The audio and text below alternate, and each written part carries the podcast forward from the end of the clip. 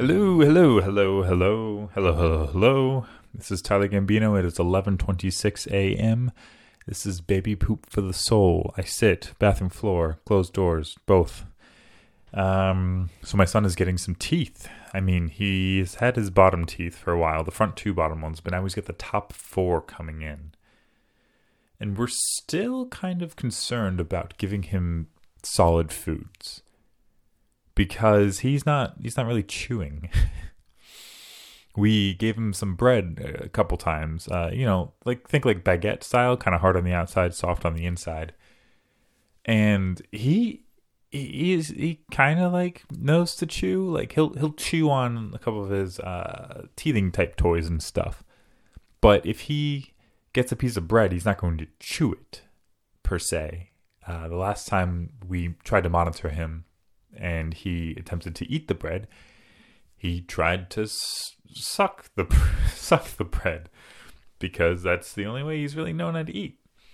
Um, which is pretty funny, but also a bit dangerous because he only, you know, sucks on it and makes it makes the bread wet, and then it just kind of like pops off in a big chunk, and he tries suck on it while it's in his mouth, and it just shoots straight back to his throat, and then he's like, ah, I think I'm choking. So we have to pay close attention to him whenever he tries to eat bread.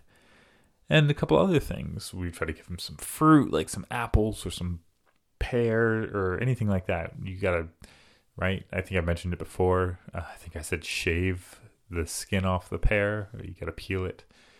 And then he can kind of go chomp at it. The only problem is he chomps off like these big chunks and he doesn't like chew the chunks. He just kind of like sucks them to the back of his throat.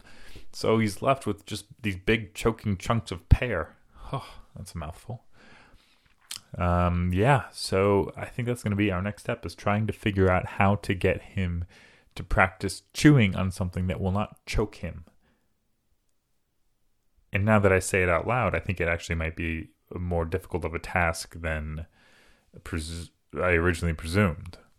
What do I do? Like, do I just give him like a whole shaved nectarine, peeled nectarine, or you know, and just kind of say, "Here, buddy, go to town," and then let him like kind of get his hands all dirty with it, and then just throw it on the ground or whatever. Like, I live in a rental, man, kind of a nice rental, so I can't let nectarine juice be getting everywhere. So I don't know. I think, I think our next step is just to feed him and monitor monitor him very carefully as he does. Uh, probably some soft fruit to start. Something he's got to chew on something, right? probably like can't no vegetables because they're just kind of stringy and they'll get caught. Mm, carrots are too hard. Celery is too again stringy. Uh, I could give him some avocado, but that's you don't really need to chew avocado. So like obviously I can't give him anything too hard. One time he did steal a chip out of my hand and take a huge crunch out of that, and I kind of had to swipe that out of his mouth quickly so he didn't swallow, you know, the sharp uh, pieces. So saved his esophagus on that one. Yeah. Uh, but he's nine months now, and he's he loves the pureed fruit and stuff like a smoothie. Um, that we feed it to him on a spoon, uh, but he loves it. So I think we're just gonna stick with that for now until we really decide that we're gonna dive in and feed him some people food. Cool. I think that's pretty good for now. All right. Um, donate. Cool. Thanks. This has been Tyler Gambino, Baby Poop for the Soul, signing off. Okay, bye.